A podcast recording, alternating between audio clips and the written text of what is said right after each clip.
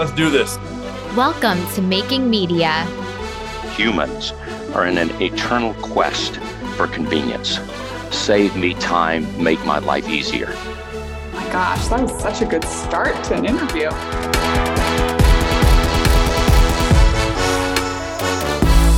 All right, welcome back to Making Media. It is Matt Reustle, and I now have my co host back to join me. He left for the big launch, he left at the exact right time to avoid any of the big work that comes out with a big launch.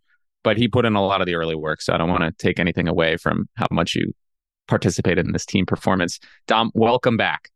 Thank you. Yeah, I kept hearing you say that you were going to welcome me back with open arms, and that felt like a felt like an appropriate welcome back. As you said, I did see this coming. I did, I did decide to get married at the exact moment that we were going to launch this thing. I had harrowing memories of launching previous podcasts, and I thought I'd leave the, the hard work to people who who um, who can do it better. Well, much like a good kitchen, everybody knows how to cut the fucking carrots at Colossus. So we can pick up when you leave. We've learned by trial and fire to do every type of task and forget this focus nonsense with one task. Everybody has to know how to do everything when you work on small growing teams. So, well, we are going to recap the launch of Art of Investing. This was a successful launch by any way that we would measure it. And we're going to compare it to some of the launches that we've done in the past. If you do not care about podcast launches, I wouldn't recommend that you listen to this episode. This is going to be very tactical. It's going to be for people that are interested in doing this for a brand or for themselves. And even the people that are interested in doing that might not care about this level of detail. So I'm giving you that up front. You have to be very nerdy, caring about very specific things around podcast launches to be interested in this. And the second thing I'll mention is we want to share as much as possible. Uh, originally, this was very much for transparency. But increasingly, this is so that people know the amount of work that goes into these masterpieces that we create. I think I, I glossed over the power of just letting people know how much you're doing behind the scenes and how that can actually have an impact on how they digest material. So that is increasingly a reason. But what I'll also say is there are variables that are outside of our control or variables that we can't isolate when we're measuring how these things perform. So that's important to keep in mind. We're not saying that this is a foolproof plan. But with that out of the way, we're going to move on.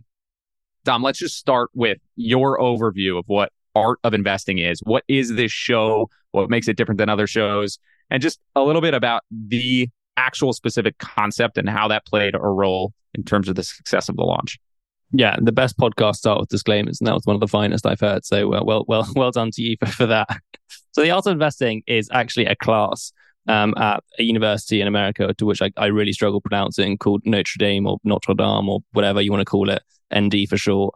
Um, and it's run by Rick and Paul, um, who are both investors by trade. They used to work at the endowment at, at that, that, fine institution for a decade or so and now invest out of their own um, capital vehicle called Sata Grove.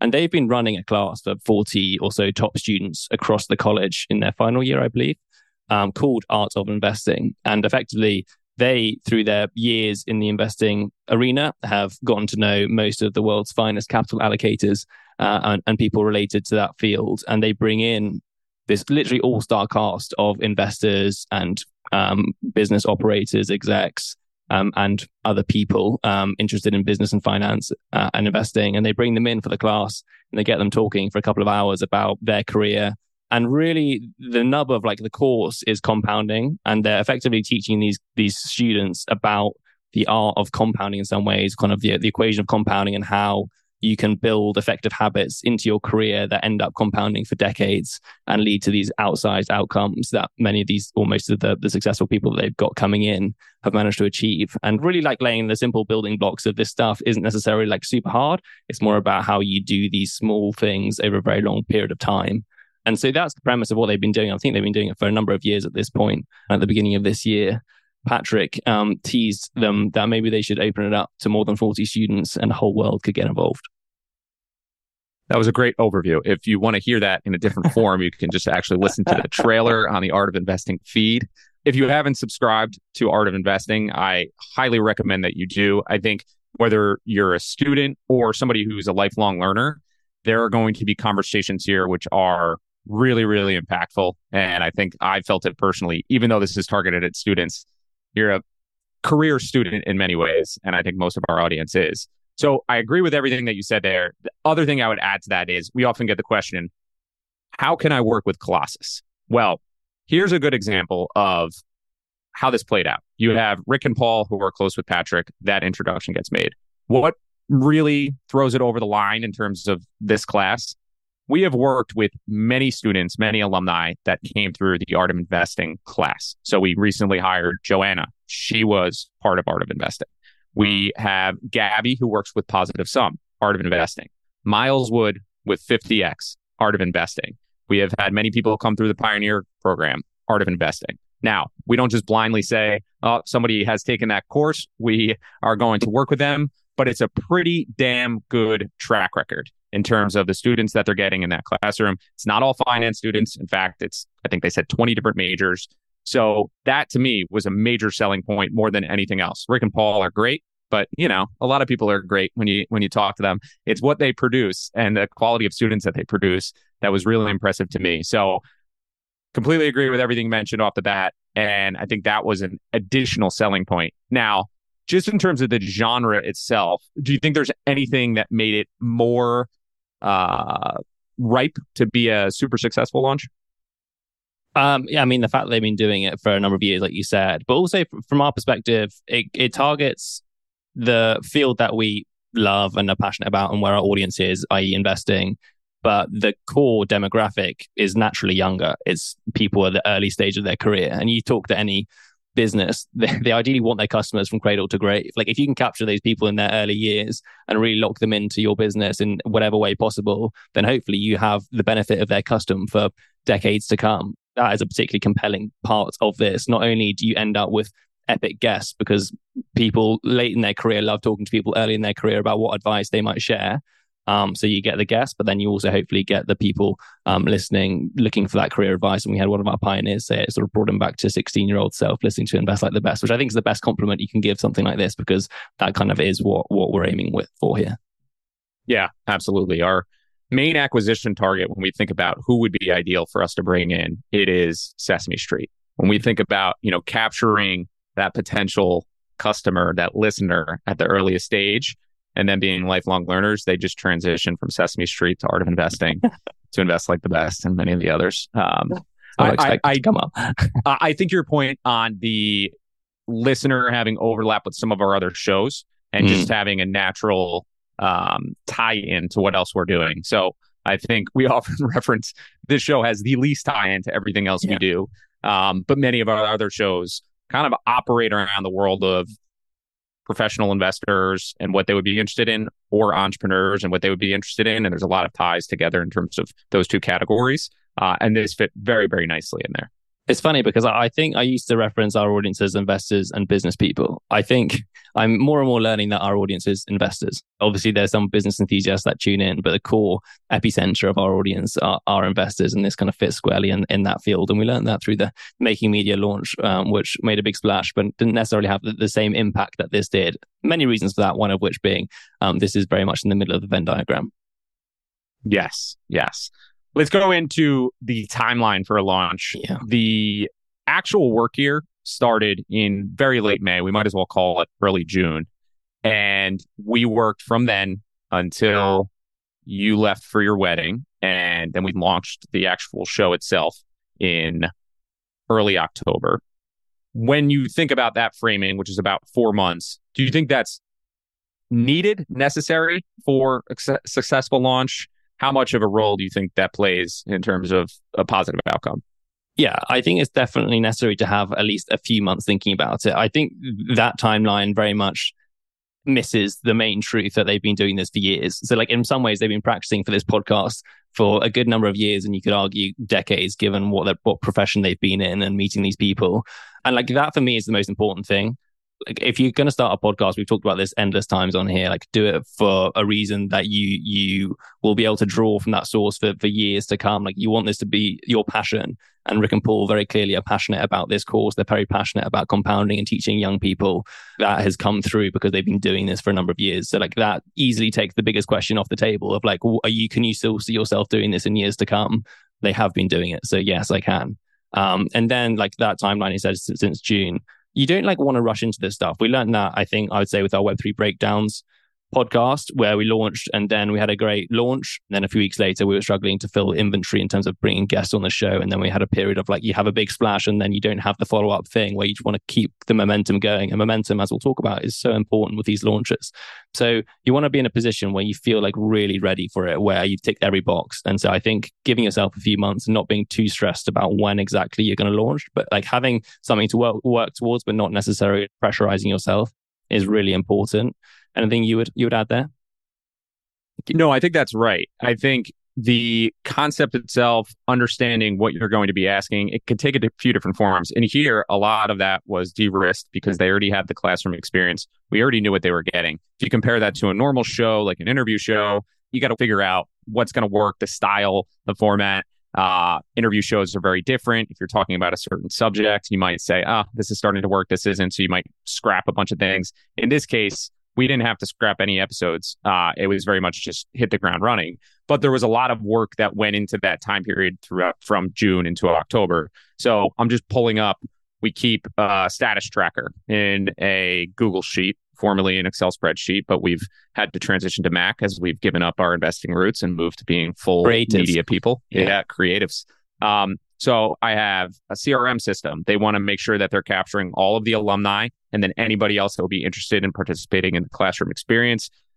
Getting TA leads. They're basically taking alumni from the class, getting those people to basically be TAs for specific guests. They will help with the research that goes into preparing for that guest, getting the students prepared for the guest. All this is going on behind the scenes, but you could see a lot of that output and research work on the website for Art Investing. Then gathering the alumni emails, working on the artwork. We built a custom website. We have a newsletter system. We have a procedure in terms of class prep, how the research is done, the Q&A, gathering all the information. Then we actually have to try to test the audio equipment. So in July, there had to be people at South Bend working in a classroom. Many times you hear these things happen where there's live shows for people and the audio absolutely sucks. The audio here is very good. So working on that, testing different audio equipment, uh, obviously getting into some of the planning around the hyping of the show, and then you get into real launch stuff. You know, getting the feed ready, getting the the artwork and episodes, whether you're going to do transcripts, anything else around that, the sponsorships, all of that good stuff that comes in the final stage. So a lot of things that happen behind the scenes in preparation for something like this, where you want the output to be as high quality as possible, and, and the preparation is what allows that to happen. Yeah, that was even more than I expected. I haven't been as closely involved in this launch as you have, but that was that was impressive. Your disclaimer up front was right that you want to put people off. Um, that put me off. Yeah, well, as the one who was doing the weekly AOI uh, status updates with Greg from the AOI team and Joanna lending a hand, um, I wanted to make sure you know it was known what what what I was doing and that I was still very involved there. um, There's an interesting but, point you made about yeah. the the mics and the audio setup because like obviously this is taking an existing thing and turning it into a podcast, but there are important differences. And we learned this through an early making media episode with Eric Nuzum, who is an OG podcaster. And he talks about like people don't want to listen to a live conversation as a podcast. They wanted to feel like intimately connected with the hosts and the guests on the show. And obviously, when you're in a classroom, which this is being recorded in, you need it to feel authentic to the class setup and also to the people obviously in the classroom. You want them to feel like nothing is different for them, but you want the listener to the podcast to feel like they are in the room kind of uniquely by themselves with these people. And I think you've done a really good job at making it feel like it's just a podcast. Uh, and there are moments when they, they talk about the, the, the students, um, but most of the time you just feel like you're there with kind of three or four people, which is exactly what you want out of a podcast. Yeah, it's actually been better, way better than I expected. And one of the main things is you do not want to ruin the student experience at all. You only want to enhance the student experience. And that could come at the detriment to listeners. Somehow, they, I will say, I had zero, and I think our team specifically had zero to do with this. They haven't really, really, really navigated that balance incredibly well, where for the listeners, and it's, it's an excellent experience. And for the students, it seems to be the same case. Yeah, agreed. All right, let's get closer to the launch date. Yes. So, what did we do differently versus what we've done with some of our other podcasts? This is very, very specific when it comes to uploads, feeds, and whatnot. For me, the, the biggest thing here is really focusing in on that first episode. So we've talked about in the past having more than one episode ready to go. We've learned that through pre- previous launches. I think Web3 we started with one, but like having a few there and you can talk about kind of why that matters so much to your Spotify and Apples, etc. But for me, it was, and we rejigged this. And so I'd say like we give ourselves a little bit of credit here, making sure that your first guest is both recognizable to people easily, but also that they don't hear from them very often. And Todd Combs kind of fits the bill perfectly. He's not someone that appears on podcasts very often at all. I think there's one podcast he's been on in the past, um, but obviously he's he is part of. Do you know class. what podcast that is? Is this some grocery store or something? Nebraska Furniture Market. there you go. Okay, yeah. Uh, isn't that Mrs. Mrs. B or something? She was the the old owner of that. Yeah, correct. Uh, so yeah, he doesn't come on often, but obviously our audience would be really interested to hear from him. So let's get like the best person we could possibly start this with, um, and get people locked in. And that for me was like the biggest differentiator here. Um, but you can talk talk more to loading the feed up and having traders, etc.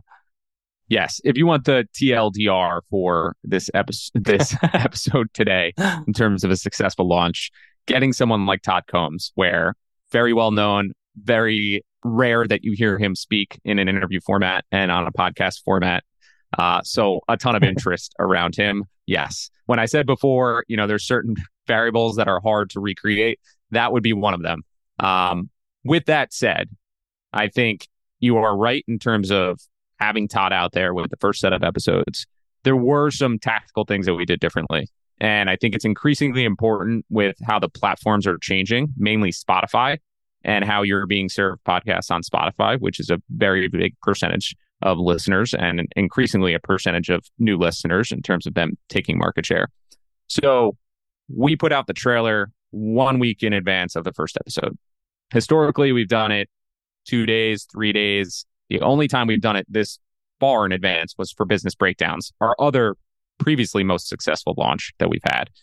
And driving people to that trailer to get them to subscribe to the feed. If you noticed, we were more aggressive in our marketing for this than we've been for anything that we've done, I think, historically. And yeah, it's subjective, but that's how I felt about it. And it was go to the trailer, subscribe. We had more people listen to this trailer than any other trailer that we've had. It was actually a very well done trailer by by Rick and Paul. So good on them uh, in terms of executing that and just getting people signed up for that what that allows for is the more people that are signed up, subscribed, obviously it's going to drop in their feed, but it also just gets that feed attention within these platforms. And the algorithms want to see momentum.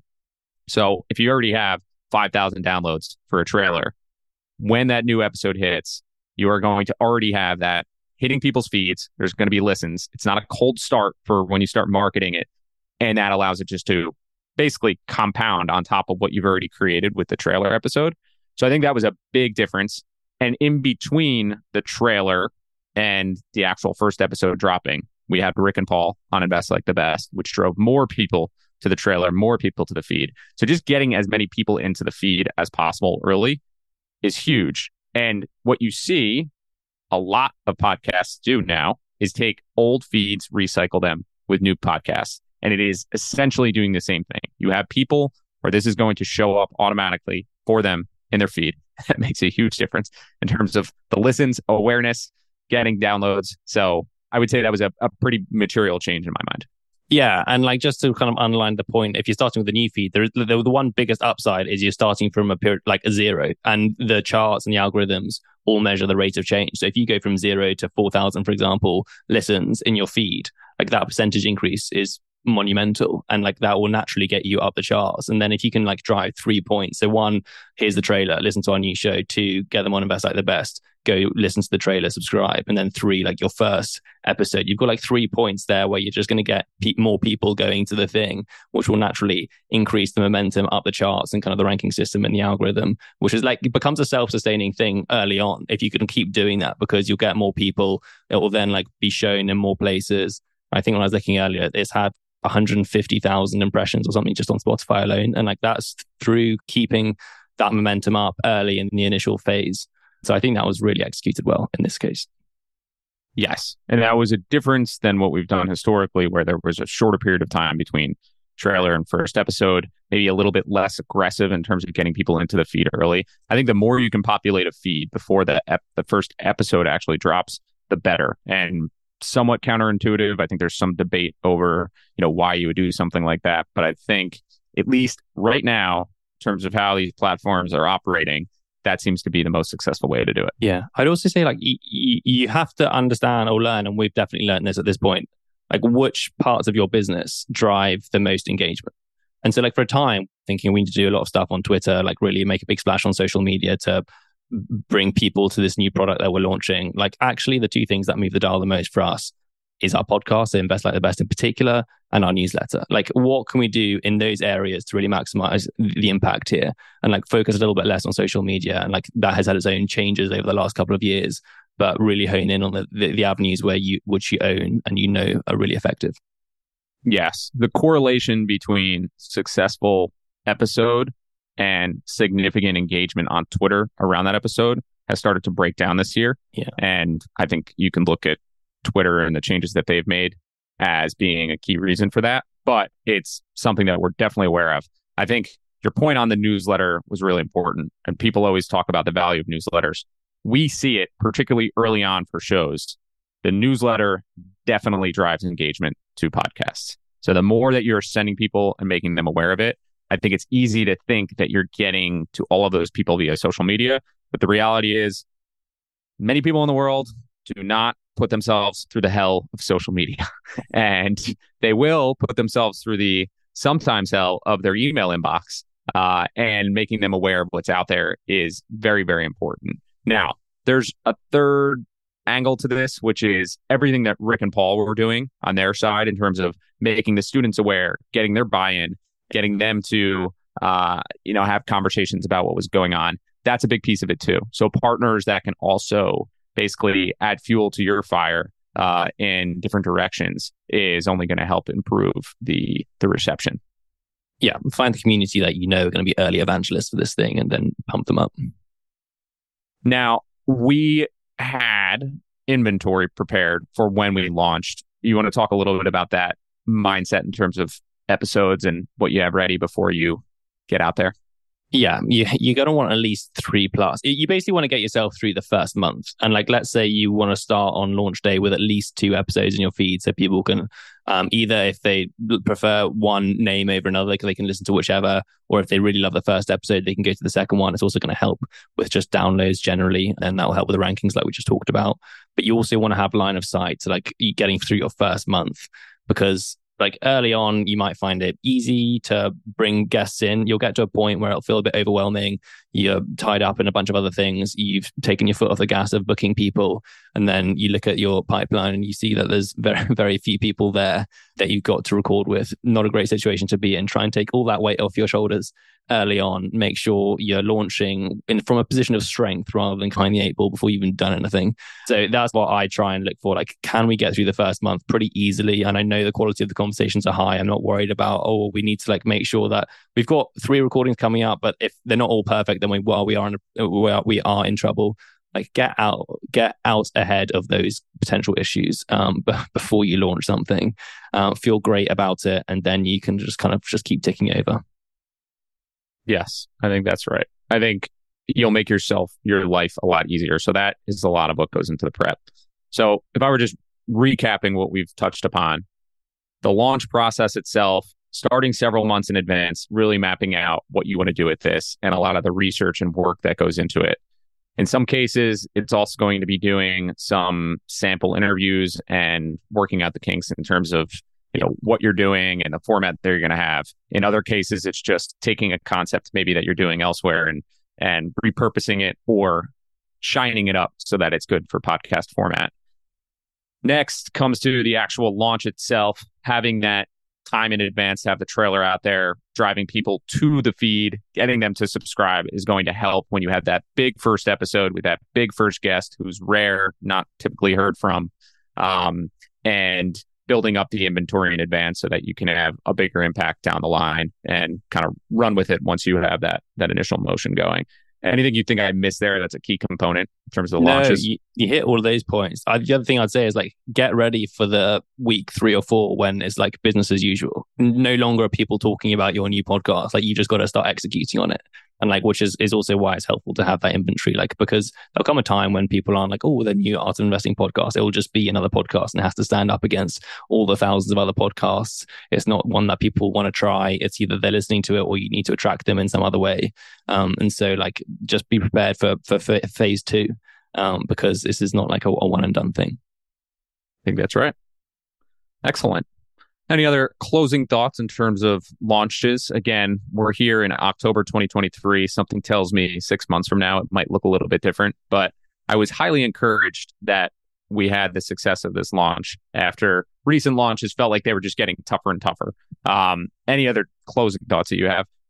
Yeah, I do. I do want people to have listened to this and think, why, why are these guys just patting themselves on the back? Like, ho- hopefully, this has been helpful for people. And like to your point just now, we have had probably three subpar launches, our last three. Yes. And so like it was time it was it's time that we nailed everything. And I wouldn't say like we nailed everything, but I think we did a, a, decent job. And it's nice to see that if you line everything up, you can get positive results. Like the one thing we all know about podcasting is very, very difficult to grow.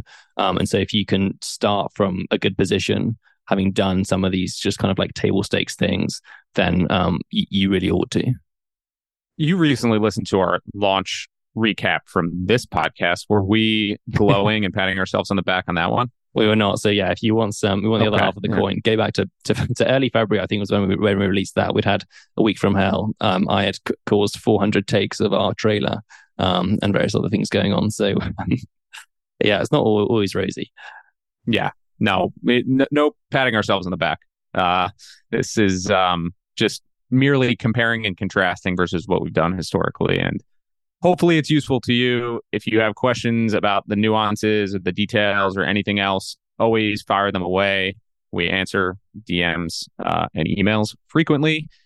And we hope that you have signed up for that podcast. If there's one thing that we make clear throughout this episode, that subscribing to these podcasts, again, increasingly important. I think it died down for a period of time there, but I think it's actually increasingly important to subscribe to podcasts that you like all the other good stuff with rating and reviewing is also incredibly helpful. So please do that for any of the podcasts that you enjoy on the Colossus Network or elsewhere. We are big fans of the broader ecosystem. So support those people if you are consuming their content. All right, Dom, it is great to have you back in action here on the ground. And we will just have you head away for any future launches too. yeah, I will sign up for that any any day of the week. Although it is great to be back. Um, I enjoyed my safari, but it's also nice to be in a different type of safari. Amen. Awesome. All right. That is all for now. We hope you enjoyed this special episode, and we will catch you in a few days on Making Media.